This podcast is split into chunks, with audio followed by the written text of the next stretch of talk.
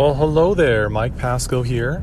Uh, recently rebranded as Dissecting Philately. I've got all my connections and community representations as Dissecting Philately, and it's just been really fun. It's been really neat to kind of intentionally put some thought behind who I am, what I'm doing, what my interests are, how to get focused because philately is just a beast. You can get distracted, you can get lost, you can get overwhelmed pretty quickly. So it's it's been nice to sit down and, and do some rebranding. I'll have to maybe cover that in a little bit more detail. That was quite uh, the thoughtful process that went behind that, as pretty much everything I do is uh, overthought and, and over intellectualized. So at least I think I'm probably off on that. But anyway, been been pretty fun. It's been over a year since I put an episode up on dissecting philately, and you know that you could probably write that off as COVID nineteen uh, influenced. But man, I don't know. It's just there's a lot going on in life. There's a lot going on in work, with family. So it's just I don't know. It's just me trying to make everything move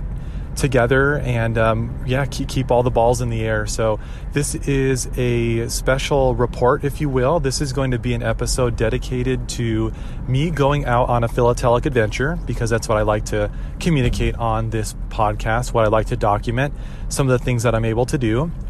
And i will keep it pretty here and now. Uh, what i've basically uh, going to do today is drive to Estes Park, Colorado, because at the beginning of the year, the USPS makes a bunch of announcements on what the new stamps uh, designs will be that are going to be issued in 2021.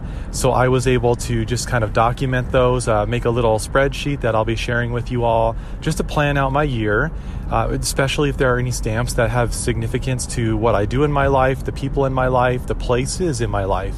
So I'm really excited to say that there's an actual first day city for a stamp that's being issued this year. And, and actually, today on March 9th, 2021, is the day of first issue for this uh, stamp. Now, I will say that I do need to look into a little bit more details, and, and I think everybody else could because I'm sure I'm not the only one. But this is a special stamp, this is a non machinable rate stamp. I have no idea what that means. I hope to look into it and learn a little bit more about it as I report back to you uh, after today. But basically, I know that if I get this stamp today in Estes Park, Colorado, I'll be able to put it on an envelope, one on an envelope, and that will be all I need on my cover.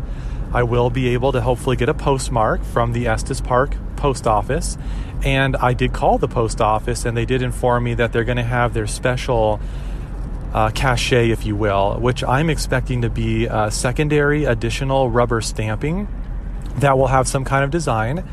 My understanding is that the USPS has probably come up with this and that they have provided this to the Estes Park Post Office as they've identified this location as the official site of their stamp uh, uh deployment or unveiling, inauguration. Uh, it's a, the first day ceremony.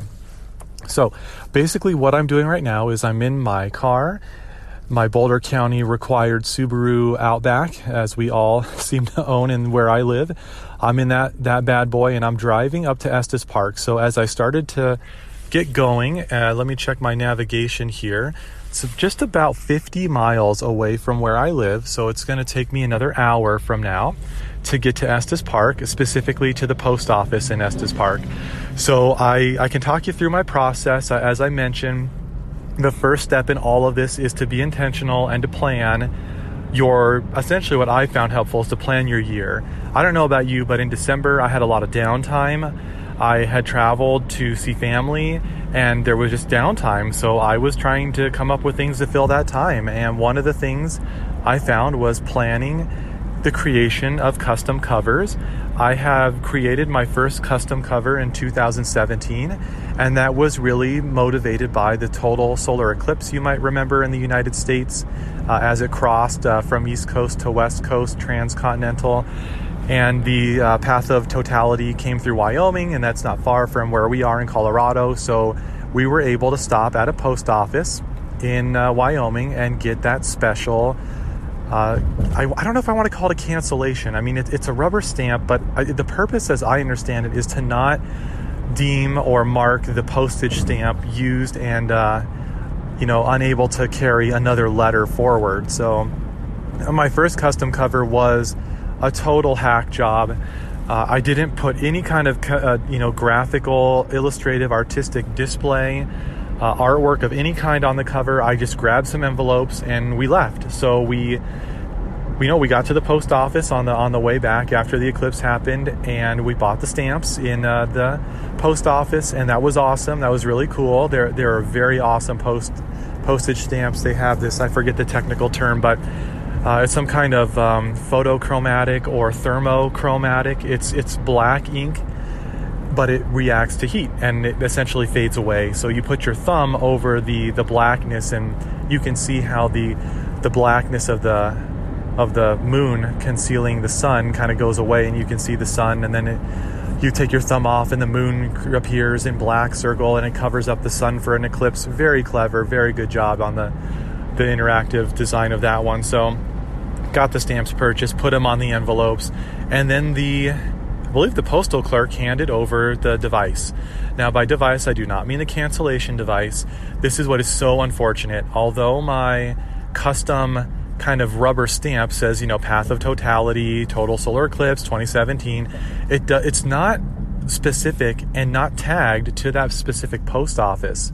It's tagged to Wheatland, Wyoming, but as as I'm starting to study these custom covers and really just branching out beyond postage stamps to covers in general, the excitement and the interest there is to see how this cover represents an, a moment in time by having the postmark on there and having the the city and the date and the zip code and all of that in the cancellation. And what's so funny is I did not get that on my first custom cover. So, you know, there's a couple of ends of the spectrum in philately. There's the these are the rules, thou shalt follow the rules, and maybe this cover is worth zero. maybe it's worth nothing.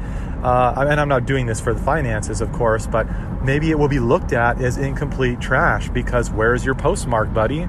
You didn't even get the post office cancellation device to hit that sucker. Uh, well, you don't clearly don't know what you're doing, and that clearly was true. And the other side of the spectrum is, you know, do what you want, do whatever is meaningful to you. And I've got a great story. I've got a great memory part of what what I'm doing and why I'm doing this is to involve my family. Now, today is a Tuesday. Uh, everyone's at school, so it just didn't work out today to, to take the kids, to take my wife, to go to Estes Park. So this is really a solo mission for me, but we were able to do a Buffalo Bill commemorative cover a couple weeks ago in honor of his 175th birthday. So basically, that's where I'm at. That's what's going on. I've, I've got a plan. I've called the post office. I do recommend that if you're going to go to a post office like an hour away, like I am, that you give them a call and just ask them about what's going on there. I fully expected somebody there to know what was going on because a government, you know, semi governmental entity, the USPS, is informing the public that Estes Park, Colorado on March 9th is where this stamp is to be first issued and first used. And so I would hope that post office is aware of that. It was kind of funny. I found their direct post office phone number. So when you're doing this, try to shy away from the 1 800 numbers or the 1 888 numbers. When you're Googling and looking for the post office and you find the post office uh, record in the, on the USPS website, look for the local phone number and give that a call. And I, I asked the first person that answered, they, they really didn't know what I was talking about. So they went and asked somebody else. And they were well aware that they would have the stamps and they would have the special uh, cancellation device. That, but and again, by that I mean this graphical design cancellation. So that's what I did in prep. I knew the day in advance. Uh, you know, honestly, I did not come up with time to create a commemorative cover that has the uh, any type of design to it. So with Buffalo Bill, I was able to do some line art in Adobe Illustrator. I was able to print that on the envelope at my home. I was able to color it with colored pencil, make it look really nice. I was able to get some uh, some stamps that were representative of Buffalo Bill's life: Medal of Honor, Pony Express, Civil War. Uh, his, you know, of course, Buffalo Bill commemorative stamps. Now, for this, I did not do that as well. I guess I could have grabbed some Colorado stamps. You do have to spend some time in advance getting ready because you do want to get uh, mint never hinged original gum or even mint previously hinged stamps because those are going to work just as well to stick on the cover. So that's what uh, is happening this time. You know, I'm not going to let perfection be the enemy of getting something done. So I literally grabbed three business envelopes, threw them in a planner, so that way I can separate the, the different uh, envelopes with pages of paper in between, so the the ink doesn't transfer and bleed between covers. I've had I've made that mistake. I have gotten multiple covers made, stacked them up uh, and then they got pressed together, and then the ink went from the front of one to the back of the other. Not not a big deal, but I have made that mistake. So I don't have a design on my envelopes today. I have a plan to go to Estes Park. I, have learned that Estes Park is special and a good a good site for this stamp because Estes Park is known for uh, a lot of butterflies, and that's what is on this postage stamp. It's this special non-machinable rates, and it is going to be in Estes Park because apparently there's a diversity of small butterflies in Estes Park. I'm sure they're going to be popping up as soon as the weather starts heating up here in Colorado, the wildflowers start blooming. Uh, my, my ultimate goal is to grab one of these butterflies. It's going to be a, a hair streak butterfly and this hair streak butterfly you have to go um, check out the, the link that i'll put in the notes accompanying this episode uh, in the in the in the description for this episode. There's just a very beautiful butterfly that was selected very colorful. And i would love to actually acquire one of these hair streak butterflies. Uh, i have actually found several on ebay. I'm definitely trying to keep the the price point very low. I want to see how low or how cheaply I can acquire one of these butterflies and then I have to figure out a creative way to mount this hair streak butterfly to the envelope. I have not seen this before. I'm not claiming to be the most innovative cover creator because I'm very new at this. I've only been doing it for three years. I really think it would be cool to get an actual hair streak butterfly. Maybe I could. They're, they're, very flat, right? If you're familiar with mounted butterflies, they're usually pretty flat. Of course, I wouldn't have that special insect pin going through the thorax or abdomen or however they do it. I would try to press this butterfly nice and flat, and I would I need to protect it, right? You don't want to just have a butterfly exposed and like taped onto a cover. I'll probably try to stick it inside of a clear sleeve of some sort, mount it to a card and then get that on the envelope. So, I don't know, those are my thoughts right now. You know, the Buffalo Bill earlier this year was way more thought out, but today it's going to be, I don't know, run of the mill. Now, what I do need to figure out uh, from other collectors, I do need, and creators, I need to figure out what people do when I mean this happens. It's got to happen. I'm sure that again, if you're on the spectrum of the dogma of the, the, the cover, has to be in the state that it will be at the time of postmarking. I've got lots of covers, honestly. I went to Hawaii, I made some custom covers there, and I didn't have a cachet. I didn't have that specialized design on the left side of the envelope of the cover. So maybe again, I can stick a butterfly on there. Uh, I do like to do a lot of precise uh, illustrations, so I can maybe do that with some mechanical pencil, some colored pencil and I'll be sharing a link to all the custom covers that I've done and you'll be able to see uh, what kind of medium I've been using and you'll be able to see how many of these covers are still awaiting a cachet. So I've got my three envelopes. I'm driving up to Estes Park. I, I know a little bit about the stamp and I really don't know what to expect. That's what kind of makes this somewhat exciting and also somewhat nerve wracking, guys. I have had some horrible experiences with postal clerks. I went to visit a family member's gravestone in a military cemetery in San Antonio. I was able to do a, a, like a crayon rubbing of their headstone, very, very, you know, very nicely done, very respectfully done. I was able to get some of the information off their white marble military tombstone onto my envelope and I went to the nearest post office because again that's that's another thing I should talk about. That's another characteristic of your custom cover. Where are you going to have it postmarked? And it's your choice. You want it to be something meaningful to you. And so for me, for today, it's going to be this Estes Park post office. Now for the San Antonio trip, I basically did a Google search for post offices closest to the cemetery. And you know, there were 3 that were equidistant, so I just picked one and went in got in line, showed the, the cover to the clerk, and, you know, explained I was a collector. I really think you got to do that. You got to let the postal clerk know you're a collector. And uh, I'll tell you why in a second, but you got to let them know and just, you know, give them context because you're going to ask them something that, in my experience, most postal clerks have no idea what you're asking them for. They don't know what you're trying to accomplish. I, I don't think this ha- hardly happens anymore. I think people were doing first day covers and custom covers a lot uh, in the 30s, 40s, 50s, 60s, but I don't know with the advent of email and the drop of letter sending, um, you know, data needed to support that statement. But just as a sentiment, I don't think people are doing this. Certainly, no one in my life is doing what I'm doing. This is something that I'm setting out to do, uh, role going off of role models that I've connected with on the internet. So the woman took the cover, listened to me explain, and said, "No, I, I can't do this." And I I said at the time because I wasn't well as well informed, I said, "No, you." You know, I, you, you do need to do this. Like when requested, like you, this is something that you know you do need to do. I don't know if I I came across uh, you know, rudely. I, am a very, very nice, optim- optimistic person. I am not out to, you know, ruin anyone's day. And I just was so excited to get this special family cover postmarked. And she so she took it and she went back and consulted with a colleague and came up and said, no, if, if you hand me this cover I, and I postmark it, it has to go through the postal service. Now, that is not true and that is not desirable. So, you know, from my perspective, you don't you don't want that to happen.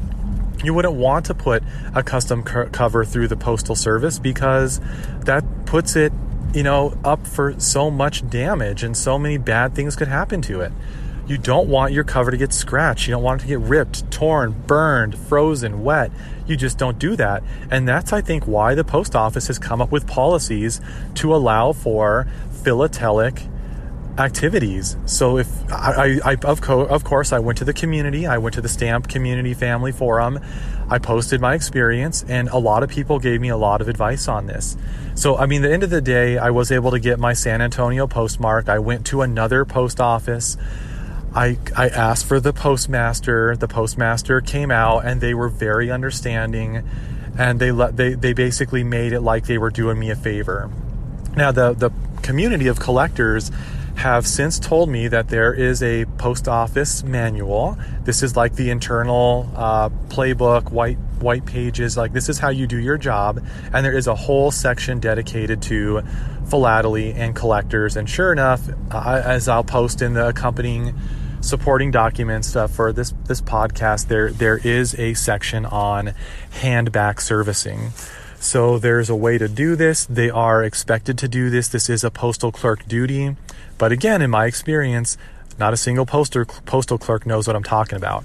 So I've had experiences that range all the way from the San Antonio post office clerk saying no, and me kind of standing there dumbfounded. I should have asked for the postmaster at that moment or supervisor. Uh, on the other end of the spectrum is you'll get postal clerks that will hand you the cancellation device because you they'll see your cover they've seen how much time you spent putting it together and they don't want to mess it up. So i don't know the right way to do this yet. I, I really want to figure out a way to just you know calmly and kindly ask for the cancellation device. Uh, i will i will be right here. I would like you to uh, you know supervise me i'm not doing anything crazy or illegal but you know just let me do this the way i want to do it the way i need to do it to make this look good I've had a conversation, an email thread with uh, somebody from Virtual Stamp Cl- Club. Uh, Lloyd has been very helpful, and he recommends that you bring a scratch piece of paper so that way you can hit the paper with the postmark device. Make sure you know the date is okay, the city is visible. Just make sure everything is good, uh, so you know the proper orientation of the device. And then, uh, yeah, you, you want to make sure you can do that. Oh, I forgot to grab index cards. That's something I thought would have been a really cool thing to hit an index card with the cancellation, and then I could tuck the index card into the envelope. And then that would serve a couple purposes. I could test my postmarking, and I could also have just like another commemorative piece of memorabilia for this. So, uh, that's my experience, and I've again I've had in Hawaii. You know, as you could probably expect, super laid back. The postal clerk handed me the device, and I just took my time. It was me and her, and no one else in the post office, so I was able to take my time. Now, Lloyd did also suggest if you're going to a post office and you're going to go talk to the clerk, the clerk is probably going to be rushed and stressed trying to get their job done because I, am sure that the, the media reports are true. The post office is under a lot of stress. COVID stressed the post office extremely. I'm sure you know, the holidays hit. I'm sure they're still trying to dig out and optimize and get their delivery rates and their, their speeds, you know, back up to where they were previously. So overall, I found that there's a pretty high, you know, uh, pretty positive view of the postal service. Very essential, very important part of you know life. I won't say daily life because it's not everybody. For some of those out there, I'm sure it is, but Lloyd recommended getting in line, but however, if, if there's a big line of people behind you, if you can let those folks go ahead of you, maybe, if you can identify a gap and get to the, the front desk with the clerk and kind of just be you and nobody behind you, they're probably going to be more compliant and they're probably going to go uh, for your uh, recommendations a lot sooner. So I'm driving north through Longmont. It's time to turn left, it's time to go west on my adventure to Estes Park, and I'll be checking in with you guys in a little bit.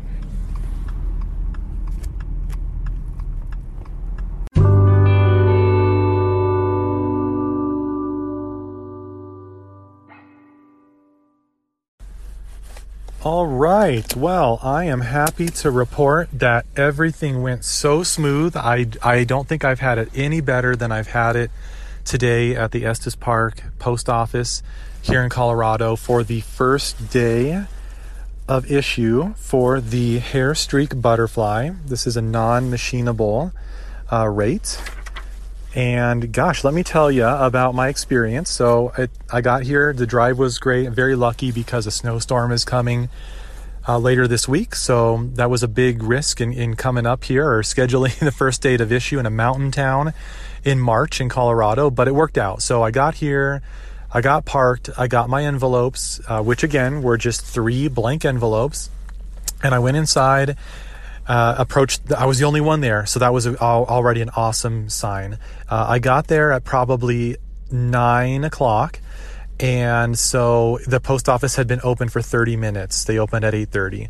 Approached the clerk and told her what I was here for, and she immediately went and grabbed the uh, postmaster uh, postmaster named Kim Chase. Oh my goodness, amazing, amazing. If there was a tip jar at the post office, I would have filled it. So I worked with Kim, and Kim is very, very knowledgeable about collectors, very knowledgeable about cancellations. And what this post office was prepared to offer was first day of issue uh, envelopes. So, you know, you've seen these, you know, going for like five cents each on eBay. That's your run of the mill stamp with the uh, four horizontal bars with first day of issue in the center space there uh, with the mark Estes Park CO for March 9th, 2021. And the zip code here is 80517. So it was awesome to chat with Kim. She was asking me tons of questions about what I do. Uh, do I do I make a lot of these covers? Do I make enough to sell them? I mean, it, it was really thought provoking and really exciting and insightful. So my, my basic plan was to ask if they have a special commemorative first day of issue cover, and they did.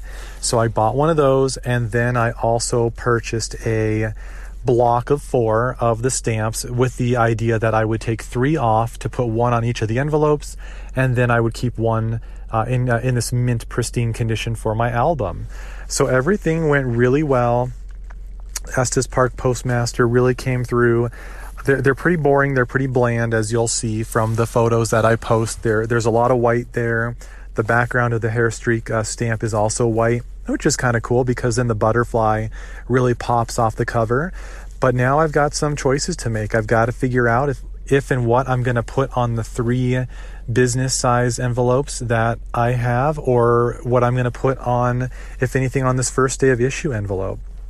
So yeah, Kim Chase, awesome, excellent job there. She took care of me. She was well aware of the post office manual section on collectors, on philately, and she also uh, was able to give her employees uh, some notice about this.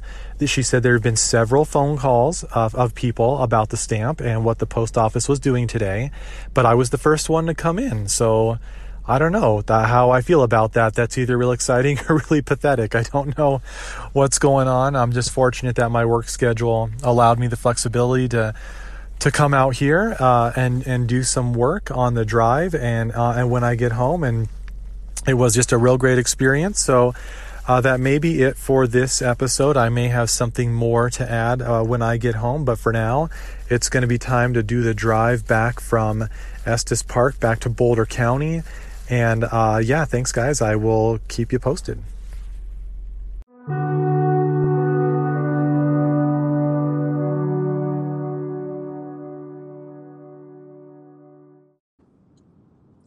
Okay, so I'm on my drive back from Estes Park great great time, very successful effort there. And I realized that my goal with this podcast was to always have complementary sections on what it's like to, uh, you know, do something specific to anatomy and something specific to philately. So the first part of this episode was all about philately, of course. And now I'm trying to think about what is the correlate for anatomy. So, what could we look at in anatomy that represents the same kind of thing that was just undertaken by going to a post office. And I guess we really have to stop and think, or rather, I have to stop and think about what this represents to go get a first day of issue stamp. So it really represents kind of like the, the first day that a certain thing in philately was made available. So I don't know what that means for anatomy. Is the correlate the first day that a new anatomical structure was made uh, available to the public, like maybe the first seminal publication on the autonomic nervous system or something to that extent. I'm not really sure. I mean, maybe the the analogy here is eponyms. Maybe, you know, that that first scientist that kind of cornered the market and made uh, a lot of discoveries, had a lot of resources, had a lot of prestige to uh, go into the body and, you know, probably with a lot of help, but not always a lot of acknowledgement, characterize and describe uh, a structure, the fallopian tube, the organ of Corti, you know, these types of things. So maybe that's kind of what we're talking about here. Maybe the cornering the market or, or the first example or instance of something in anatomy, and that's usually comes with an eponym. So I don't know, it's a, it's a little bit of a stretch, but I do want to also span the gap here and, and dance from philately into anatomy. And what I will say is a connection between the two is my interest and my plans, and actually I've got a history of doing so, of making a commemorative cover at a scientific meeting. So the thing that makes this awkward is we don't have in person scientific meetings right now. The last one that I signed up for that I was supposed to attend was the Associ- American Association for Anatomy annual meeting in San Diego. And that would have been in spring of 2020, but we all know how that went. So, the last time I went to a meeting in person was the uh, International Federation of Anatomy Associations, so IFAA. That's what my anatomy colleagues will recognize. And this was in 2019, and this was held uh, in the UK just outside of London. So, what I did is I actually had some presence of mind to be prepared for this one.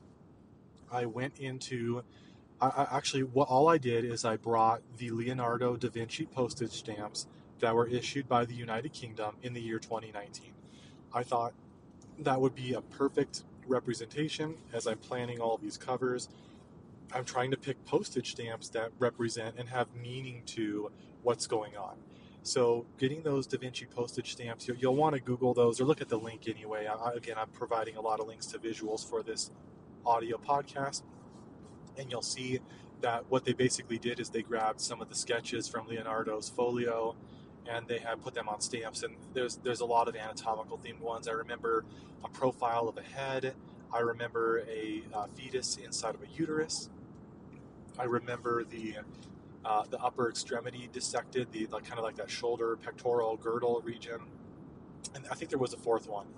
Uh, I think it was a skull that had been cut down the middle, like a hemisection, but only the anterior half of the hemisection was removed. So it was almost like a skull that had a quarter wedge taken out of the front. Really cool, really cool. So got those, took those with me. had scheduled a day of exploration uh, for the trip. So, you know, I, I go, I present, I, I network, I do my anatomy thing, and then the conference is over, and I start to explore London. And uh, the first place on any stamp collector's bucket list better be Stanley Gibbons on uh, Strand Street in central London. So I made it there. Uh, fortunately, it was kind of a slow time of day, and I went in. I chatted to the gentleman behind the counter, told him what I was up to, uh, bought some uh, Machin stamps, those very identifiable UK definitive issues. Uh, I think that have been around since the 1970s at least. So I picked up a small collection of those. I picked up some stock books for my kids, and then I told him what I was up to, and he gave me one of their stationery envelopes because I didn't plan, right? Like I went all the way to the UK and I didn't bring any envelopes. I had the stamps, but this is 2019. I'm just getting started in creating my custom covers. So I thought it was cool and kind of an adventure to find an envelope. I went to Stanley Gibbons. I got an envelope from them. I put the stamps on, and then I set out to find a post office that would cancel and postmark these stamps. So you have to be aware of the terminology that's used in other countries, especially a country like the UK, where there's a lot of different phrases and different meanings, even though it's English. Uh, it seems like it's all Chinese to some extent because the meaning behind the words is different. So, went into my first post office, tried to explain what I was doing. I would like you to postmark these stamps on this envelope and then hand it back to me. I'm a collector. Uh, this would have very special meaning to me. They said that they couldn't. Okay, well, maybe it's the goofy American tourist vibe that I was putting off, but I had to go somewhere else, and luckily, I wasn't really wedded to a particular post office. I just wanted a post office in the UK. In, in London would be even better. So I'm, I'm exploring central London on foot, Big Ben, all the sites, the big uh, eye Ferris wheel, just kind of walking around. And I make my way to another post office, and I do go inside, and I do successfully get the what they call franking. A canceled or postmarked stamp is often referred to as a franked stamp, and I don't know how common that is in the US, but that definitely is the term that they were using in London. So that's definitely what you want to keep in mind if you're ever there, traveling throughout the British Commonwealth. Uh, you need to ask for uh, hand franking and then hand back. And so they were able to do that, no problem. Still got an awkward vibe like, what are you even doing? Why would you even be doing this from the postal clerk? But whatever, I'm never going to see them again. So I was able to get a cover created to commemorate my travel to London, my invitation to speak at this anatomy conference, and it, it, was very great and very meaningful. But I do have to say, it wasn't all perfect because I did not have any cachet on the envelope. So, this is another example of a cover that I have that has a meaningful stamp. The envelope itself is really unique and and memorable and, and applicable to stamp collecting. So that was cool, Stanley Gibbons. I just don't have the cover image. I've got the franking, I've got the date, I've got the location, but what am I going to do? So I don't know. I would be interested to hear from you guys on if you have any experience in this or if you have any opinions. I, as I've probably have you know expressed, I'm on the other side of the spectrum where philately is yours to define, and you can come up with whatever you think is meaningful. And if you have to put artwork on an envelope after the fact, I think that that's fine. I'm not worried about that. I do have to be mindful, though, that I'm extremely paranoid of feeding an envelope with a postage stamp through my printer at home. I'm just imagining, you know, what the post office machines can often do to stamps. What would my printer at home do to stamps? Might be okay, I might be able to cover everything with some vellum paper. I don't know. I don't even want to go there. This will be a handcrafted job. And every other cachet that I've done uh, that's been printed professionally or at home has been done before the stamps were affixed. So that's my somewhat uh, stretch of an attempt at relating the concept of custom cover creation to anatomy. I am also uh, a curator or a custodian, you could say, of anatomical philately. So I, have coined this term anatophilately, playing off of aerophilately. So the the explanation or the, the, the capturing of events in aerospace and the exploration of space through custom covers and stamps. I'm doing something similar with anatomy. And I do keep an eye out for anatomy theme covers. So, coming up this summer is going to be the 100th anniversary of the successful synthesis of insulin in the laboratory at the University of Toronto. So, I've been able to find covers that do exist that are, I mean, it's kind of a stretch. You know, this is not commemorating the discovery of the pancreas. Uh, I think that's a bit unrealistic, but this is commemorating the physiology of the synthesis of insulin, which of course has had huge impact on those with diabetes. And now that I know where this happened, I'm doing research now in preparation because the the event was actually commemorated on a specific day. So uh, someday in June or July, I'll get my cover ready. I'll get it designed. I'll get. I've already um, acquired a Canadian postage stamp for uh, honoring the 50 year anniversary of the synthesis of insulin. So a stamp from 1971. But of course, I'm not going to be able to travel to Canada, so I have to send this envelope to Canada for, um, again, postmarking cancellation, and it's going to be a mailback service request and we're talking about a postage stamp from the 1920s. So I got to figure out, um, you know, the post office will not mark a cover that has insufficient postage. So I might have to find somebody in Toronto that I can befriend. Uh, that it, maybe you're that person. Maybe you're near Toronto. Maybe you, I can send you my cover. Maybe you can go to this post office near University of Toronto, buy a stamp for me. I'll probably be able to get a stamp online and put that on here, but then get the get the cancellation going.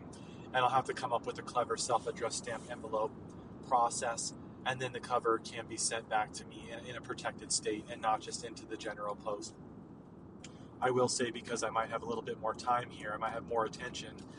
Uh, that basically I tried doing this to mark the 100th anniversary of the American Physical Therapy Association. I designed a cover, I did some artwork, I did not have something's always missing. I did not have a physical therapy specific stamp. I don't think that exists. So I did, you know, I did a flag, forever stamp.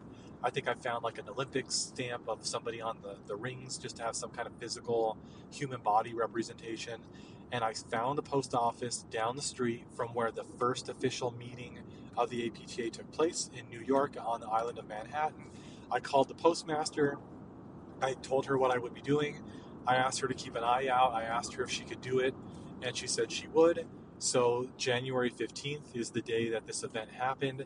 I sent the envelope a week in advance, and I called about three weeks later after January 15th had passed just to check in with the postmaster. And she, I don't know if she'd done it or not, but she said she would do it. I thought that she meant she would retroactively make the postmark read January 15th because I know at least with these first day covers, they can retroactively continue to postmark 30 days after the date of first issue. But I don't know, something with how busy the postmaster was, chalk it up to, uh, you know, the, the curtness of, uh, you know, the, those East Coast personalities. I don't know what went wrong, but I got the envelope back and it was postmarked February 5th. So WTF, uh, shoot, uh, that really sucks. They blew it. And I don't know why, but I really got to figure out how to do this appropriately for Toronto if I can't be there in person. So, thanks for bearing with me. Again, if, if you've made it this far, I hope that you've got some interest in, in custom covers, you've got some interest in uh, traveling to anatomy conferences. I don't know when my next anatomy conference will be in person where it makes sense for me to make a cover and get it marked, but I do think I'll be able to find some anatomy themed United States postage stamps, uh, maybe even medical at the least. And then, uh, and also, I could always just throw stamps on there for the city or state that I'm going to. And then I will try to make something special. Uh, maybe I'll try to get some autographs from the keynote speakers. One time I went to a Society for Neuroscience meeting. We're talking, oh man, is it 20,000 neuroscientists go to those? And uh, Eric Kandel, the researcher who's well known for his studies on uh, sea snails and memory uh, and Alzheimer's work, all that kind of cool stuff. He was the keynote speaker, and I, I had presence of mind to bring an official Major League Baseball with me. And I asked him to autograph that, so that was cool. I think it would be even cooler to have a uh, keynote speaker or a Nobel Prize winner such as Kandel to autograph a cover. I do collect covers of Nobel Prize winners like um, don't think I've got a Kandel. I've got a, a Hubel and Wiesel, uh, the researchers that made gains in visual, uh, the, the, the, study of the vision and how that, that is represented and passed back to the brain. So I've got some of that going. I think it would be cool to also try to get some autographs from keynote speakers at my next scientific meeting. So stay tuned, and it's been good to reconnect uh, and, and publish after a year long hiatus. I hope you're all doing well. I hope we're out of the COVID woods soon here. I hope you're doing your part as I'm doing my part. And we'll catch up with you guys next time. Thanks.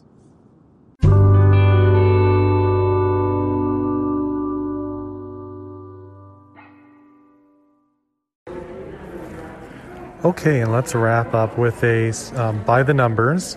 What I like to do uh, each episode is honor the number of the episode by relating that number to something anatomical and something philatelic. So you're listening to episode 11, and I will say that the anatomical importance behind 11, uh, of which there could be many, obviously what comes to mind is the 12 cranial nerves. The 11th cranial nerve is cranial nerve named accessory. Sometimes it's named the spinal accessory nerve. I like to drop that spinal piece and just keep it as the accessory nerve. And this cranial nerve functions uh, are motor, and that means that there are two muscles that are innervated by this cranial nerve, and those two muscles are the sternocleidomastoid muscle and the trapezius. So, any lesion or damage to this cranial nerve would result in impaired movements, uh, which are directed by these two muscles. So, that's the anatomic 11. The philatelic 11 uh, we're keeping it with the Scott's catalog numbers. So, Scott catalog number 11 for United States postage stamps is a definitive. It's a three cent Washington. The color is described as orange brown. This is very similar to uh, type, uh, excuse me, Scott number 10. However, this is going to be described as type number 2. It was issued in 1851 as imperforate 340 million of these stamps were issued, which makes them pretty abundant and pretty inexpensive. Should be pretty easy for you to obtain a used copy for your own collection. It was printed using the flat plate method, and the design measures 22 by 25 millimeters, so it is taller than it is wide and it is not motor watermarked. The, the paper does not feature watermarking. That was not a feature that was utilized by the uh, printing process at this time. And I would say that the, the catalog value is again pretty reasonable. Uh, now, catalog values are usually high compared with what you can find in the marketplace, so I'm sure you'd be able to pick one up on eBay for just a few dollars. And I do have a Scott number 11 in my collection and some other information I pulled from my, one of my favorite identification websites. It's called the Swedish Tiger. So you'll want to put in the Swedish Tiger. Uh, .com into your browser. I'll have that link in the notes down below. And basically, the, the information there is that not until April 1st, 1855, did it become compulsory to prepay to have your letter mailed. So that, that is to say, you did, it was not required to put a stamp on your envelope. This three cent stamp paid the ordinary letter rate, and two or more would be required on double, triple, and so on letters. The single postage to California was six cents, so that is considered the double letter rate. The double rate to California supplied by four three cent stamps. A double rate was defined as a distance exceeding 3,000 miles a letter weighing less than half an ounce was at the single rate. And then each additional half an ounce was charged an additional single stamp, with the exception of California, where it would require an additional two stamps. And the foreign rate was supplied by the 10 and 20 cent rate stamps.